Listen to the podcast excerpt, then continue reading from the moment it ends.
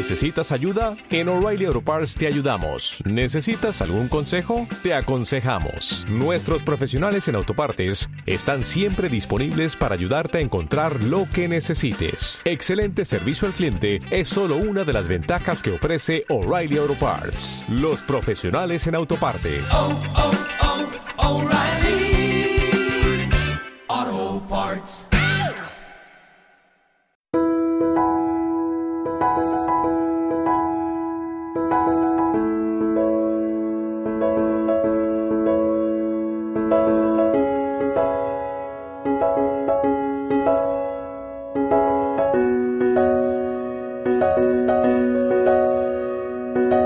Igual que va ocurriendo con muchos asuntos, la sociedad cada vez va asimilando la necesidad de que ciertas cuestiones vayan cambiando también.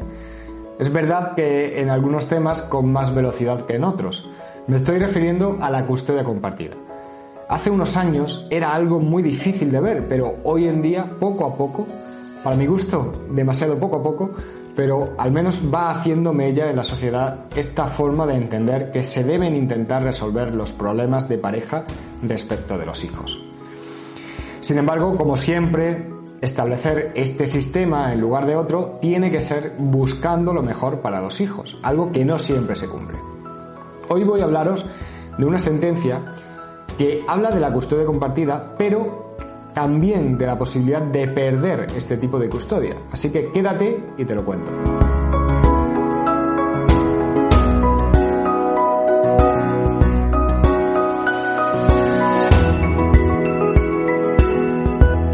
Como siempre, tengo que empezar presentándome, así que antes de meterme en el asunto que te traigo, te digo quién soy. Soy Javier Fuentes, soy abogado y fundador del despacho que da nombre a este canal, Iuris Firma Abogados. Bueno, ahora sí, me meto en el asunto que te traigo hoy. Como he dicho, eh, cada vez va siendo algo más normal empezar a ver la custodia compartida como un sistema de custodia tras un divorcio o una ruptura. Pero esto no es algo inamovible, sino que, como todo, se puede cambiar. Y de eso habla una sentencia dictada por la Audiencia Provincial de La Coruña de febrero del año pasado, de 2019, en la que lo que hace es eliminar ese sistema de custodia compartida y pasar a darle la custodia a la madre. Esta sentencia lo primero que hace es recordar algo que creo que ya os he dicho en más de una ocasión los, eh, que son los requisitos que hay que eh, tener para que una medida, en este caso la guardia y custodia, se pueda modificar.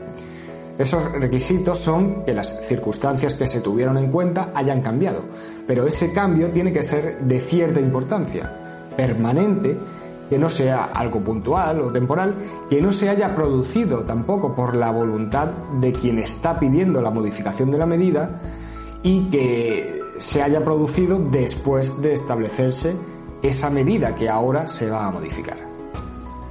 Bien, pues dicho esto, en esta sentencia, la nueva circunstancia que se da y que motiva que se elimine la guardia y custodia compartida y se le dé esa custodia a la madre es que eran los abuelos los que se encargaban del menor en los periodos en los que tendría que estar con el padre.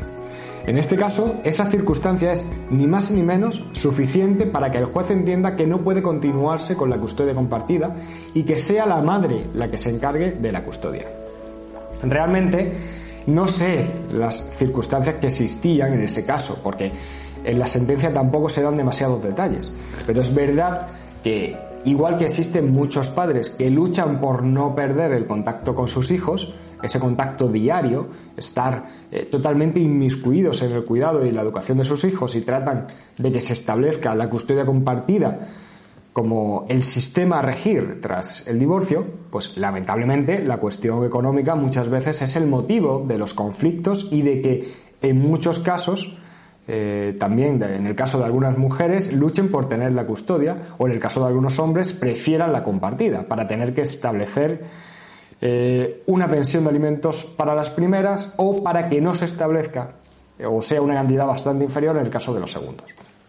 Como digo, no sé los motivos que había detrás en el caso de la sentencia, pero Lo que sí parece que está claro, según se dice en ella, es que los abuelos no intervenían en el cuidado de su nieto de una forma puntual, sino que prácticamente eran estos abuelos los que reemplazaban al padre cuando le correspondía estar con su hijo.